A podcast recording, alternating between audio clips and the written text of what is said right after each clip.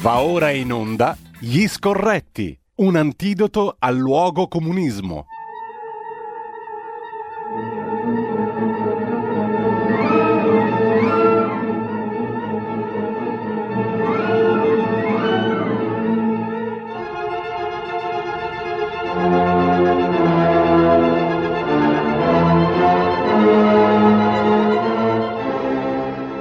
Rieccoci, abbiamo esaurito con Renato Fiacchini i compleanni in musica. Renato Zero nasceva a Roma il 30 settembre oggi del 1950, ne trovate eco anche sui giornali di oggi, era uno dei compleanni di oggi da Buddy Rich uh, a Renato Zero. Intanto, come vi dicevo prima della pausa, durante la rassegna stampa, seconda puntata della trasmissione più fa- fantastica di RPL, Ragionare per la libertà come ci siamo ribattezzati in corso di diretta eh, in virtù di Carlo Cambi, che è l'anima di questa rubrica e che io saluto con grandissimo piacere anche oggi. Buongiorno Carlo. Ciao Giulio, un abbraccio grande grande a te e a tutti gli amici e le amiche che ci ascoltano. Ah. Ragionare per la libertà è quello che serve in questi momenti. Più che mai. Andiamo. Più che mai. Allora, tantissimi sono gli argomenti dai quali partiamo oggi e con i quali stimoliamo anche ascoltatrici e ascoltatori poi in una seconda fase della trasmissione a intervenire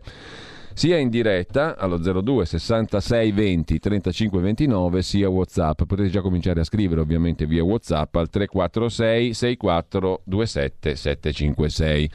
Ripeto 346 64 27 756. Carlo, allora, stamattina abbiamo fatto la rassegna stampa e abbiamo visto che il presidente della Confindustria Bonomi ha detto sì MES, eh, sì Recovery Fund, eh, dobbiamo fare un, piatto, un, piano, un piano comune, fare un patto e via dicendo. Allora a me viene da pensare che quello che era un governo debole, magari diviso, eccetera, eccetera, eh, all'interno eh, e magari mh, criticato anche dal mondo imprenditoriale, possa con quello stesso mondo trovare un terreno di intesa più solido di quanto non sia adesso. In nome del MES, in nome dell'Eldorado europeo, ci mettiamo al tavolo, decidiamo cosa fare di questi benedetti fondi europei. Tu come la no, vedi? La, la cosa stupefacente è che gli industriali in questo paese, abituati ad essere come la Chiesa, cioè frati ricchi e conventi poveri, eh, non si rendono conto che continuiamo a fare dei debiti. Cioè loro elogiano chi conduce il paese verso un indebitamento spaventoso. Eh, e il fatto che ci spingano a pigliare il MES è evidente. Tutti i sondaggi dicono che se mai si andasse a votare, quelli che sono al, al governo adesso non toccherebbero palla, ma non è un problema di Conte, di eh, Zingaretti o non toccherebbe palla a tutto quell'establishment ricchissimo, di cui Tridico o Tridico che dir si voglia è, uno, è la pedina minore, che campa e lucra alle spalle del contribuente italiano. E voglio dire, ehm, non so se hai visto che si sta parlando di riforma fiscale alla tedesca, cioè con l'abolizione. E eh, ne parlavamo di... proprio poco fa e eh, ci domandavamo, adesso tu ci dai una mano mm, eh, fuori dai luoghi comuni, giusto appunto a capirci esatto, meglio esatto. di che cosa si tratta, perché che vuol dire riforma alla tedesca? Eh, riforma alla tedesca vuol dire che tu non hai più gli scaglioni, no? come c'è adesso, cioè nel senso che tu da una fascia a una fascia hai quella quell'aliquota, no ma che la progressività praticamente è a scaglioni di 3.000, 5.000 euro, ok? Per cui non stai nella fascia 35-70, ma stai nella fascia 35-40, 40-45 e ogni scalino ti fregano un soldo in più, ok? Il vantaggio che hanno i tedeschi qual è? È che poi non hanno tutta l'altra pletora di balzelli intorno. Allora il ragionamento è vogliamo fare il, eh, la riforma fiscale? Mettiamo al tavolo la Confindustria e rifacciamo questo bel ragionamento. Noi ti facciamo la riforma fiscale ad aliquote mh, a, al limite anche eh, unica, però tu ci restituisci tutti gli sconti fiscali che hai. Vedrai che sarebbe divertente eh, vedersi, vederli agitare come pesci ne, nell'acquario. Perché il problema vero che nessuno dice è che non solo esiste l'evasione che va combattuta, non solo esiste l'elusione che è un modo più o meno, eh, più o meno intelligente di difendersi dalle tasse, ma esiste una sorta di elusione garantita dallo Stato attraverso gli sconti fiscali sì. che non riguardano per esempio la partita IVA o il singolo contribuente o, o no, gli sconti fiscali riguardano quasi sempre gli aderenti a Confindustria che vorrei ricordare non è più fatta dagli industriali ma in larghissima misura fatta dalle aziende di Stato. Quindi la nuova leadership di Confindustria secondo te è innovativa realmente o no? No, Bonomi è partito col piede giusto quando ha cominciato a sbraitare dicendo non state facendo nulla, ma in questo momento in cui arrivano i soldini del, arrivano, si cerca di far arrivare i soldi del Recovery Fund, la parte più interessata di Confindustria è quella delle industrie di Stato cioè sono i maggiori azionisti di Confindustria. Tant'è vero che se tu invece fai a, far, a parlare con le PMI, con le piccole e medie imprese, ti diranno che sono stufi di questo governo, che non ne possono più, che hanno continui ostacoli e non comprendere che l'Italia è fatta solo ed esclusivamente di piccole e medie imprese e che applicare a questo pa- paese modelli che vanno bene per la Germania e per il nord Europa, dove ci sono noccioli industriali di particolare dimensione, è sbagliato. Significa condannare l'Italia alla morte economica.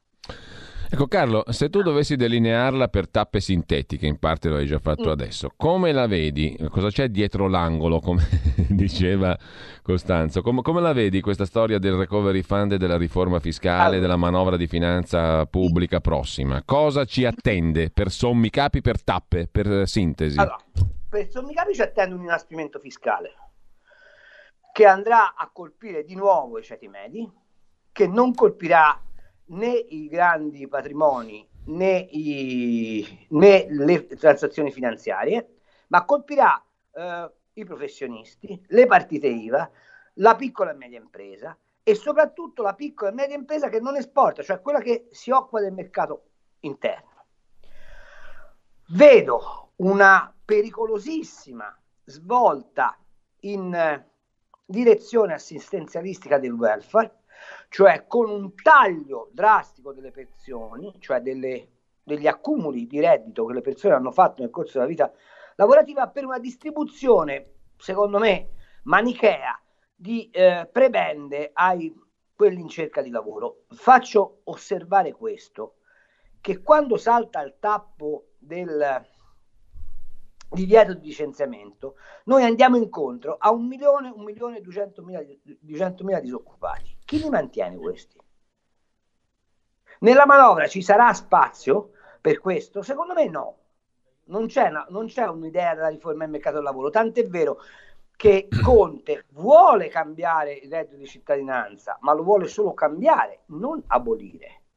E la domanda è, ma se tu mi togli quota 100 e mi lasci il reddito di cittadinanza, per quale motivo io, che ho accumulato i miei soldi di pensione, devo rinunciare ad andare in pensione per mantenere qualcuno che non cerca lavoro? Ecco, questo è l'impianto della manovra secondo me, ma c'è un elemento, ragazzi, sul quale nessuno ancora discute e che è fondamentale e che mi fa venire veramente i brividi lungo la schiena.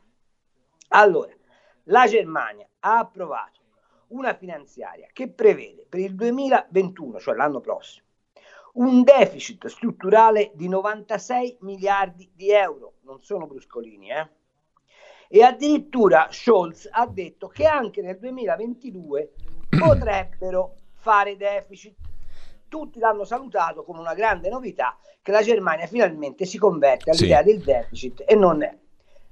Ma attenzione, hai sentito Christine Lagarde che cosa ha detto due giorni fa, tre giorni fa? Cosa ha Quando detto? ha detto la situazione rimane pericolosa e dovremo pens- ripensare gli strumenti di intervento? È vero o no? Sì. Che l'ha detto. Ecco, ripensare gli strumenti di intervento, sai che cosa significa? Che la Germania da una parte si darà il recovery fund, dall'altra per finanziare il suo debito chiederà alla BCE di rispettare nel quantitative easing le quote capitali della BCE, di cui la Germania detiene il 30%, l'Italia il 18%. Quindi questa storia, diciamo, della Germania convertitasi improvvisamente al bene comune non sta in piedi. Certo, perché la Germania ha due appuntamenti. Uno, pigliarsi i soldi del quantitative easing. Due, con i soldi del recovery fund, che a lei ne vanno pochi, ne vanno 29 miliardi, meno di 30 miliardi, da quel che si è capito, ma quei 30 miliardi dove li mette la Germania? Nella riconversione del settore automobilistico, che si fa pagare dall'Europa. Quindi la Germania diventerà ancora più competitiva, noi saremo ancora più impiccati con i debiti, non avremo la sponda della BCS non in maniera limitata e dovremo svendere ciò che abbiamo di competitivo nel sistema industriale. A questo aggiungi che ci sarà una manovra fiscale che ci comprimerà gli spazi di espansione economica. Ma di tutte queste cose qua, i signori di Confindustria se ne sono resi conto, sì o no? E gli italiani sono informati di questo, sì o no? C'è qualcuno che gli mette in fila riga per riga, voce per voce, dove stiamo andando, c'è ubriacatura da recovery fund. Io vorrei far notare mm. che ci arriveranno entro l'anno 16 miliardi. Ok, 16 miliardi sono niente. Vorrei far notare che i famosi contributi a fondo perduto sono 37 miliardi che peraltro noi paghiamo perché dobbiamo incrementare in 7 anni di 57 miliardi il, la contribuzione all'Europa. Ma di quali risorse europee stiamo parlando? Chiaro, eh, anche chiaro il fatto che comunque mh, mm, non ci sia mh, mm, per il momento neanche un, un canovaccio potenziale per l'eventuale ma, ma utilizzo. È una cosa ridicola. Cioè, questo ha fatto gli stati generali a Villa Dora Vanfili, ok? Aveva durante il lockdown 470 consulenti, giusto? sì. Adesso per fare il piano del recovery fund nominano sei saggi ma che cazzo ci stanno a fare a Palazzo Chigi? Palazzo Chigi, forse se ci stavano per dare a un'azienda di Cerignola un appaltuccio per il gel delle mani, è una delle cose scovate da Franco Becchi. Cioè, meravigliose, vabbè, no, È un dettaglio, però che dai dettagli si capisce la musica, no? No, assolutamente. Cioè, il dettaglio ti dimostra che questi non sanno che cosa stanno facendo. Cioè, io devo dirti la verità, non l'ho particolarmente simpatico, no? Eh, ma uno come Calenda gliele canta da questo punto di vista e loro manco lo sanno ascoltare. Se c'è un difetto nel centro-destra, lasciamelo dire, perché noi siamo anche, come dire, con la lingua fuori da, dai denti su queste cose, è questo, che noi continuiamo a urlare al lupo al lupo, ma non li incalziamo sui singoli provvedimenti.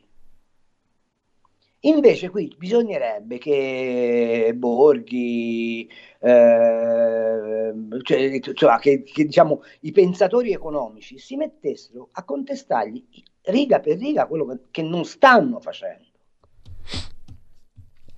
Carlo, tu hai citato... E che spiegasse agli italiani le conseguenze. Vabbè. Eh, no, no, no, eh, stavo interrompendo solo perché tu hai citato prima Tridico, il caso mm. della settimana, no? eh, lo stipendio di Tridico che aumenta a 150.000 euro, eccetera. Allora, Tridico eh, è vittima di un luogo comune, quello degli stipendi e del taglio agli stipendi della casta, o al contrario è protagonista di una storia che deve essere raccontata al di fuori del luogo comune sullo stipendio, perché um, il caso Tridico è stato visto da diverse angolazioni, ma uh, mi pare che l'essenza della questione Tridico e dell'Inps non sia stata messa in luce da nessuno, no?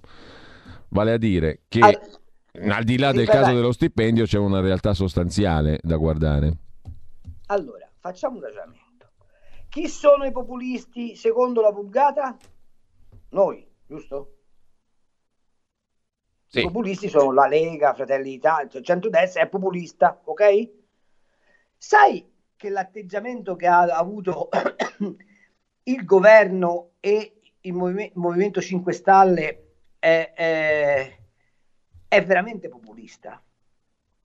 Perché dire che lo stipendio di Tridico va adeguato perché poveraccio non ce la fa, è populismo. Lo stipendio di Tritico andava adeguato per il semplice fatto che l'amministratore delegato delle generali, tanto per dirne una, una compagnia d'assicurazione che gestisce anche polizze vita, eccetera, eccetera, è più o meno intorno a 5 milioni di euro l'anno, ok? Se tu sei chiamato a dirigere un istituto che ha più o meno 18-19 milioni di posizioni assicurative aperte, non puoi pigliare 60 mila euro. Quello è il populismo. Devi prendere 600, 700, un milione di euro. Però attento, qual è il limite dell'amministratore delegato delle generali? Che se le generali non fanno utili e i clienti si lamentano, gli viene detto, signore si accomodi. Mm. Ok? Allora appunto non è quanto si paga al presidente dell'Inps, è quanto quei soldi rendono in termini di efficienza del sistema. Tridico va licenziato, ma non per i soldi, perché è sostanzialmente incapace. Faccio notare che il professor Parisi, quello che dirige l'AMPAL, cioè l'agenzia del lavoro, che si doveva occupare de, di trovare lavoro a reddito di cittadinanza, noto che su 1.700.000 percettori di reddito di cittadinanza dati della Corte dei Conti ha trovato lavoro il 2%, 2, ok? Che se uno fa il conto di quanto ci costano quei posti di lavoro, ci si comprava la General Motor, ok? Allora, quel signore lì ha speso in viaggi aerei Stati Uniti-Italia 65.000 euro ma sta ancora lì. Que- il populismo è questo, cioè non è quanto gli dai, è se quello che gli dai è meritato, punto.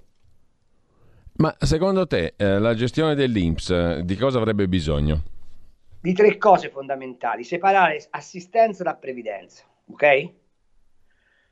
E, e mettere l'assistenza fuori dall'Inps ma è un'agenzia che si occupa effettivamente dei bisogni sociali, che è finanziata direttamente dall'erario, in modo che gli italiani sappiano con chiarezza quanta parte delle loro tasse viene destinata alla cura dei più poveri, all'aiuto dei più poveri o dei bisognosi. Questo però è una questione che da anni qualcuno costantemente viene messa... Ma fatti la domanda, per quale cazzo di motivo non lo fa? Appunto, lo dicono in tanti. Perché bisogna... con i contributi dei, pensio- dei pensionanti, cioè dei lavoratori, ci pagano l'assistenza sociale.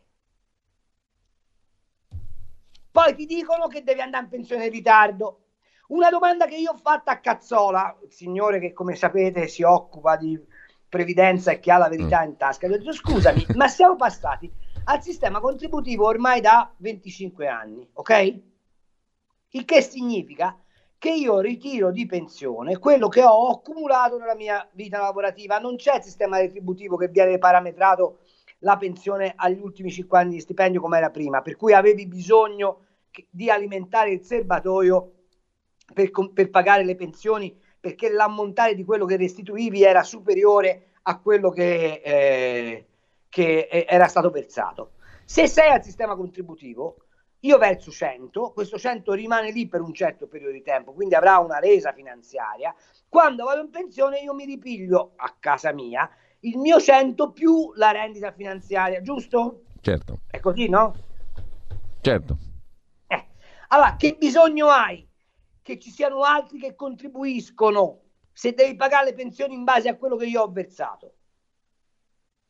Ce l'hai perché se tieni il carrozzone IMSS, dentro il carrozzone IMSS tutto, i soldi li gestisci per fronteggiare non la domanda pensionistica, ma tutta la domanda assistenziale.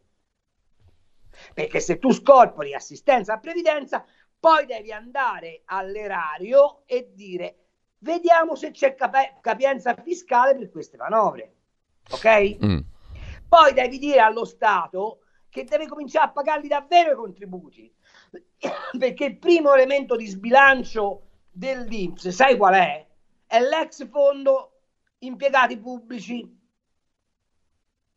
Quando parliamo di cassa integrazione, mi devi dire se le aziende di Stato pagano o no i contributi della cassa integrazione. Ok? Altra certo. cosa, per quale cappero di motivo non possiamo cominciare a introdurre l'idea che il dipendente pubblico può andare anche lui in cassa integrazione e può essere licenziato pure lui? Ecco, allora l'Inps ha bisogno di questa separazione, poi ha bisogno di un'altra cosa, di poter gestire il patrimonio finanziario con maggiore snellezza, perché i vincoli che l'Inps ha sulla gestione dei contributi, quindi la massa finanziaria, sono improponibili nella società mm. moderna attuale di mercato finanziario. Terzo elemento, hai bisogno che aumenti la, la produttività dell'Inps. L'Inps mantiene 32.000 impiegati. Allora, quando mi prendi in giro e mi dici la digitalizzazione, hai visto che ora hanno inventato lo speed, non ti basta più il, il co- tuo codice per entrare, no, devi avere lo speed, perché così è tutto automatizzato. Beh, posso, sai una cosa, un tempo, se tu dovevi assumere un operaio agricolo eh, a giornata, andavi all'Inps e in un'ora avevi l'assunzione Oggi sai quanto ci vuole per avere un operaio agricolo? 15 giorni. È un progresso. È un progresso, la digitalizzazione. Ecco, allora, mettiamo mano a sta roba. Licenziamo Tridico, pigliamo l'amministratore delegato delle generali, famo io un contratto a termine a 5 milioni l'anno e diciamo ce le metti a posto. Eh?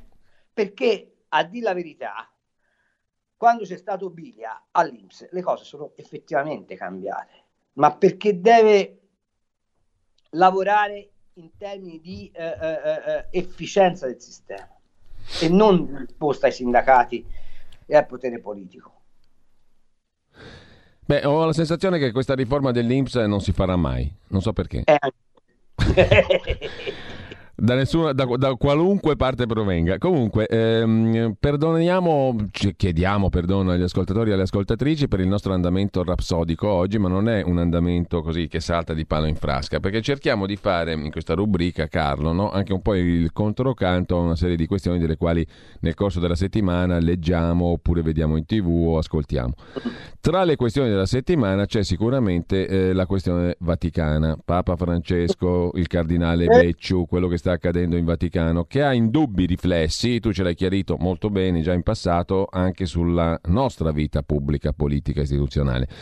Allora, la faccio breve perché abbiamo già letto molto anche in rassegna stampa, però oggi mi ha colpito il taglio che dà Repubblica in prima pagina e poi nelle pagine 2 e 3 alla questione del sacco del Vaticano, come titola oggi Repubblica, e le carte dell'inchiesta della Santa Sede. Per farla breve, c'è un Papa vestito di bianco circondato da anime nere che lo hanno tradito. Tu che ti sei occupato, Carlo, approfonditamente dello scontro in atto in Vaticano e degli interessi in gioco in Vaticano, che cosa puoi dire? Questa immagine ti convince? No, perché quelli che si stanno attorno al Papa, i famosi diavoli, ora, se le sceglie tutti lui. E quindi non, sei, non è una macchia bianca in mezzo a, a, ad anime nere. Perché dici? Per quale motivo? Eh... Al Pell, che è quello che lui aveva chiamato per ehm, mettere a posto le finanze vaticane, l'ha fatto fuori lui con l'inchiesta sulla pedofilia. Ora, mm. a parte che ora Pell ritorna mm, assolto. Ok? Eh, McCarrick, che era quello pedofilo, omosessuale, frocio perso in America, eh, l'aveva chiamato lui nella, nella cerchia. Becciu era la sua ombra e lo è stato fino a tre mesi fa. E se mi vengono a raccontare che Becciu ha preso i soldi e ha deliberato quelle spese senza che né il Papa né Parolin ne sapessero qualcosa, io mi faccio frate. Ok?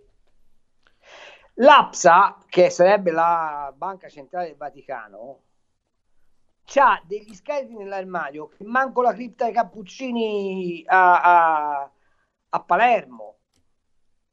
Quindi di che cosa stiamo parlando? La verità vera è un'altra è che il disegno di Bergoglio e di Parolin, segretario di Stato, è di trasformare la Chiesa Cattolica in una onlus. Ok? Sì. E quindi di eh, liberarsi di tutti quegli orpelli che loro considerano orpelli della Santa Sede mh, mm, per andare verso una dissoluzione della Chiesa Cattolica come Chiesa universale. Ti faccio notare che a capo del Consiglio dell'Economia lui mantiene il cardinal Marx, Reinhard Marx, mm. tedesco, che è quel signore che ha fatto il sinodo separato dalla Chiesa germanica, che ha la pastorale LGBT, no? che insiste per fare sì che ehm, tutta la liturgia venga riformata, tant'è vero che hai visto che ci sono delle crepe che cominciano a esserci sulle preghiere, sul, sul messale, eccetera, eccetera, e che vuole la Chiesa aperta agli ultimi, ma per un semplice motivo, perché è d'accordo con George Soros, tant'è vero che buona parte dei soldi che gestiscono le missioni dei gesuiti è finanziato da, da, da Open, per la mondialità aperta. Quindi ragionare delle cose che succedono in Vaticano come se fosse un fatto di cronaca senza tenere presente il disegno complessivo è sbagliato, è una prospettiva miope.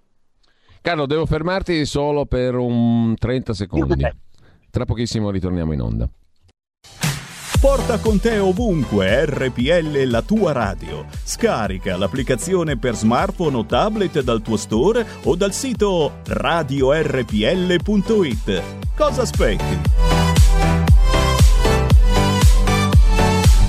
Allora, rieccoci in onda con Carlo Cambi, con gli scorretti eh, e anche con Antonino Danna. Buongiorno, che, buongiorno che a tutti. Mi ha raggiunto in studio Carlo, collega di Italia Oggi, che conduce anche una striscia quotidiana qui da noi a RPL dalle 10.30 alle 12 e che si è occupato in passato anche di cose vaticane approfonditamente dal punto di vista giornalistico. Ascoltavo la nostra conversazione e Carlo ha voluto intervenire, quindi io faccio con piacere intervenire Antonino. Sentiamo. Carlo, ciao, intanto piacere di conoscerti. Ehm, io volevo dire solo questo, a me sembra che il caso Becciu sia un'esemplare applicazione di quello che potremmo definire metodo Bergoglio.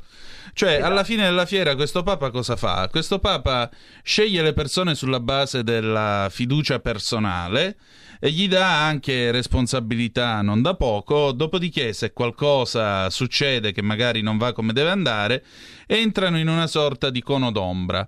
E infatti che cosa è successo? A un certo punto il Bombecciu è passato da essere ministro dell'interno del Vaticano, comunque numero 3 della Curia, targa SCV3 rosso, peraltro gli spetterebbe sulla macchina, eh, da SCV3 è passato a eh, prefetto della congregazione delle cause dei santi, che se permettete c'è una gran bella differenza tra compulsare per esempio dossier che arrivano eh, da tutto il mondo in merito a, tutte, eh, a tutti i problemi che ci possono essere, alla geopolitica e così via, alle vite dei santi per capire se uno fosse o meno aderente alla dottrina cattolica. E poi che cosa è successo? Successo? Che passato un determinato periodo di tempo ed entrato Becciu nel cono d'ombra, alla fine è stato, diciamo così, varato a mare, scaricato via. La cosa che più mi colpisce, Carlo, e che mi permetto insomma di sottolineare di questo metodo che viene applicato, e io sono convinto che sarà presto applicato anche a un altro che fino ad oggi è stato indicato come kingmaker eh, di questo pontificato. Credo che uno dei prossimi che potrebbe rischiare il posto sia padre Spadaro, il direttore della civiltà cattolica, per aver detto che il pontificato ha perso la sua spinta propulsiva. Eh, diciamo così, la cosa che più mi colpisce è che, malgrado Vatilix 4, 5, 6, 7, quanti ne volete, Com'è, come non è, chi è che è stato il primo giornale che ha parlato di tutti questi fatti? L'Espresso. Quindi chi è che ha passato carte, mani, manine, corvi, corvetti, corvicini più o meno, eh, più o meno vestiti in talare o più o meno non vestiti in talare? Infine volevo, volevo raccontarvi un piccolo particolare che mi è stato riferito ieri. Corre voce in curia che Sua Santità venga soprannominato dai suoi detrattori Terminator perché la sua caratteristica sarebbe appunto quella di, eh, diciamo così, scalzare i personaggi che non sono più in auge con una certa facilità. E questo sta creando, mi viene riferito, un certo clima nel quale non ci si fida più tanto degli altri. E quando la curia viene messa sotto pressione, per quel poco che ne capisco io, poi Carlo, se dico eresie ti prego di correggermi, eh, per quello che ne capisco io, la curia quando viene messa sotto pressione a un certo punto reagisce. Eh, ma in tutto questo, Carlo, si inserisce in quel eh. disegno che dicevi tu, ti lascio subito la parola. Allora, i, i, la, la, domanda che, che, che, poni, cioè chi ha passato le carte e perché all'espresso? Eh. Eh? eh. Allora, io una risposta vi, l'avrei, vi, però. Vi, vi, risulta che il governo italiano stia lavorando sotto traccia per intese con i cinesi sul G5? Eh, voce che corre, è corsa anche eh. quest'estate. Eh, vi risulta che il cardinale Pietro Parolin abbia fatto un bel accordo con la Cina per quel che riguarda il lascia passare ai fedeli, al Papa, eccetera, eccetera. E a me risulta pure che doveva venire Pompeo a chiedere a Parolin di abolire esatto. quell'accordo. E risulta che è arrivato il povero cardinale, come ho scritto sulla verità, Zhu, che ha cercato in tutti i modi di essere ricevuto, quello di Hong Kong, come e no? l'hanno pagato di striscio. E mi risulta sì, mi risulta. E vi risulta che dietro la tecnologia C5 ci sono affari milionari che possono riguardare alcune compagnie che hanno interessi editoriali? Eh, mi risulta. E a te ti risulta che allora, il 13 arriva Manival in Vaticano? E allora fare fuori gli oppositori o eventuali oppositori o possibili oppositori del Papa in curia non è una buona strada trasversale, certo, ma per arrivare ad assicurarsi una Pax Cinensis? Amen. è così.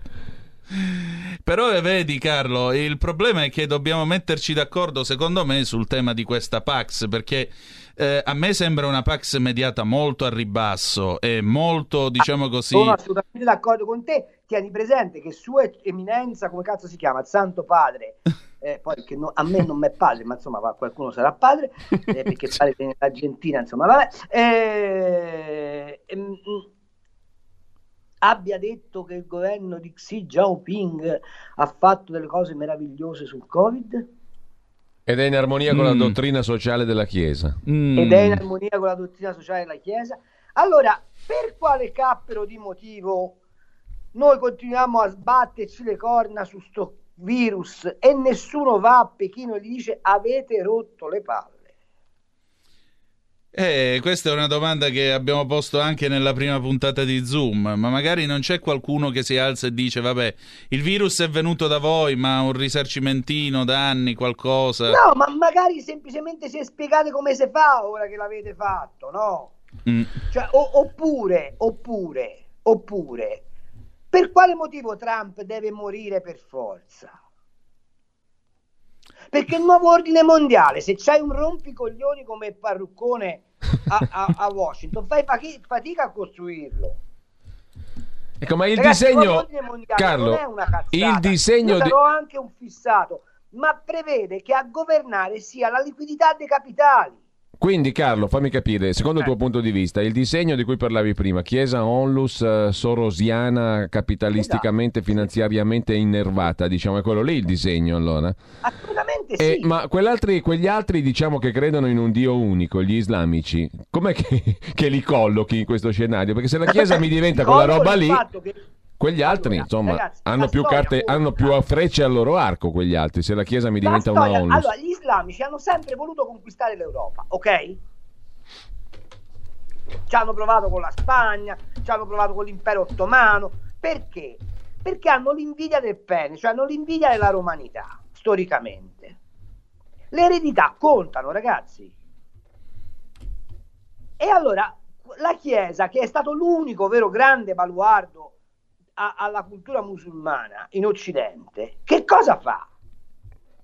Sceglie di andarsi ad occupare di altri territori dove non ha, non ha competitività, piuttosto che a, a, accettare la sfida dell'Islam, e lascia campo aperto all'Islam. Ma voi veramente pensate che eh, l'invasione, ma, ma, voi pensate che veramente stiano arrivando dall'Africa quelli che muoiono di fame? Quelli continuano a morire di fame e sono schiavi dei cinesi. Io vorrei poter intervistare Bergoglio e porgli questa domanda. Lei che si occupa tanto di quelli che muoiono di fame, perché non dice alla Cina piantatela di rubare la terra agli africani. Beh, inoppugnabile. Carlo, abbiamo 5 minuti scarsi, peraltro ehm, allora, abbiamo messo tantissimi loro, ma... no, abbiamo messo tante, tante, questioni in primo piano, stimolanti per gli ascoltatori che non facciamo in tempo adesso a sentire più di tanto, mi limito ad alcuni messaggi via WhatsApp che sono di grande apprezzamento per la trasmissione, li leggerei anche se fossero di critica ovviamente, anzi forse con più interesse ancora, però devo dire che ne aggiungono diversi di persone interessate. Poi dalla prossima volta vedremo di riaprire le linee, ma oggi avevamo tanti argomenti di cui parlare perché tanti sono i luoghi comuni che sono circolati in settimana. E allora io vorrei toccare altre due questioni con Carlo, delle quali eh, avevamo parlato e sulle quali ci sarebbe piaciuto sentire anche la tua opinione, Carlo, no? ovvero eh, il processo a Matteo Salvini. Noi da domani seguiremo anche il corposo mh, mm, programma di confronto su problemi e soluzioni per il futuro del paese. Oh, che... Poi possiamo fare una puntata speciale. Eh? La, la, facciamo sicuramente se vuoi Carlo, perché allora da domani dicevo avremo tanti incontri organizzati a margine dell'appuntamento giudiziario a Catania per Salvini, però Voglio chiedere la tua opinione in estrema sintesi, un distillato del tuo punto di vista su questa questione, così come eh, mi ha stimolato un altro argomento che tu hai proposto per la rubrica, che è quello del Presidente della Repubblica, che incredibilmente a me ha un po' stupito, un uomo così compassato, silenzioso, eccetera, che si sveglia per fare una ramanzina a Boris Johnson. Eh, sono due questioni diverse, ma questioni di, di questa settimana. Tu che ne pensi, Carlo? È che basterebbe che Mattarella considerasse quello che sta per succedere a Catania per domandarsi se quello che lui ha risposto a Boris Johnson sia la verità o no. Beh, mi permetto allora di aggiungere una cosa io, vi do un elemento di scorrettezza di stamattina alle sei e mezza. Perché stamattina alle sei e mezza io ovviamente mi sono sintonizzato sulla BBC World Service perché naturalmente l'informazione italiana aveva già dato Biden rieletto per la quarta volta eh, per cercare di capire un po' le cose. Tra le varie notizie che sono state date c'è questa. A quanto pare la, la segretario all'interno, quindi l'equivalente del Viminale eh, italiano, Priti Patel, eh, ha confermato che il governo britannico starebbe pensando di realizzare all'isola di Ascensione, che è nel cuore dell'Oceano Atlantico a circa 4.000 miglia da Londra, eh, un eh, centro di accoglienza per i migranti. Notizia data dalla BBC stamattina, potete verificare. Carlo. Eh, allora, il processo a Salvini è la dimostrazione di come in Italia l- l- ciò che è scritto nei tribunali, la legge uguale per tutti, non è vero. Non è vero, punto. Perché se si manda a processo un ministro che nell'esercizio delle sue funzioni giusta o sbagliata che sia, piglia una determinazione, peraltro condivisa dall'intero governo, e si consente alla magistratura di fare una censura su un atto politico-amministrativo, è finito. Montesquieu può essere ribruciato un'altra volta. E il Presidente della Repubblica che dice che siamo un paese serio, nel momento in cui smontiamo il principio fondante della separazione dei poteri delle democrazie è inaccettabile, semplicemente inaccettabile. Il punto non è se Salvini è o non è colpevole, se Salvini è o non è leghista. Guarda, questo discorso lo farei se ci fosse anche Zingaretti, se ci fosse anche, eh, che te posso dire, Di Maio.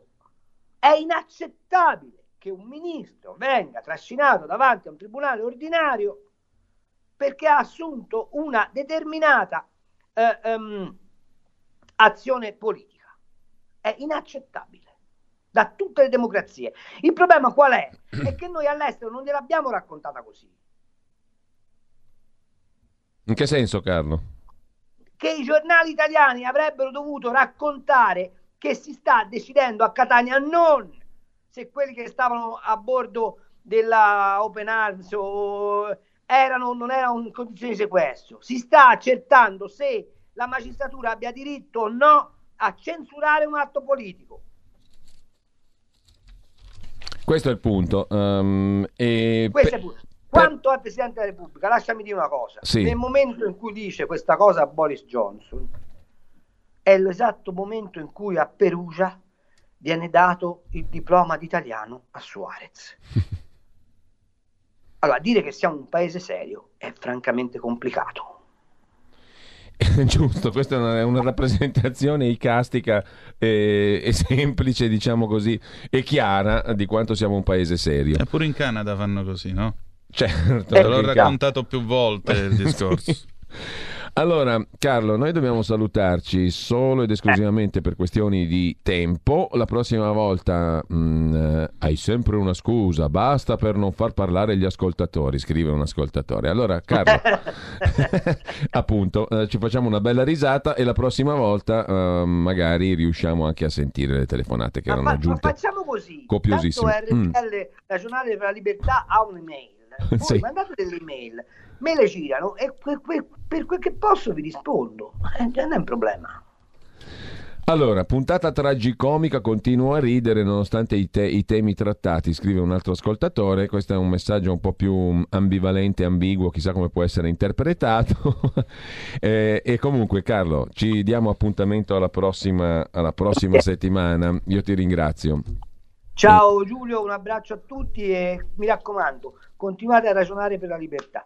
Grazie Ciao. mille, grazie a Carlo Cambi e grazie al nostro amico che è sempre lui che mi ha messo nel mirino, ma mi fa piacere, è diventato come una specie di gag praticamente, è, simpatico, quindi hai sempre una scusa, basta, eh, la regia chiedo di abbassare il cursore, hai sempre una scusa, basta per non far parlare gli ascoltatori, che come sapete è il mio scopo in questa radio fin dall'inizio, da 23 anni fa io non faccio parlare gli ascoltatori. Sono durato 23 anni proprio per quel motivo lì. Bravo, complimenti. Adesso chiudiamo con la sigla e andiamo al nostro amico Daniele Capezzone. Ciao Carlo. Avete ascoltato Gli Scorretti, un antidoto al luogo comunismo.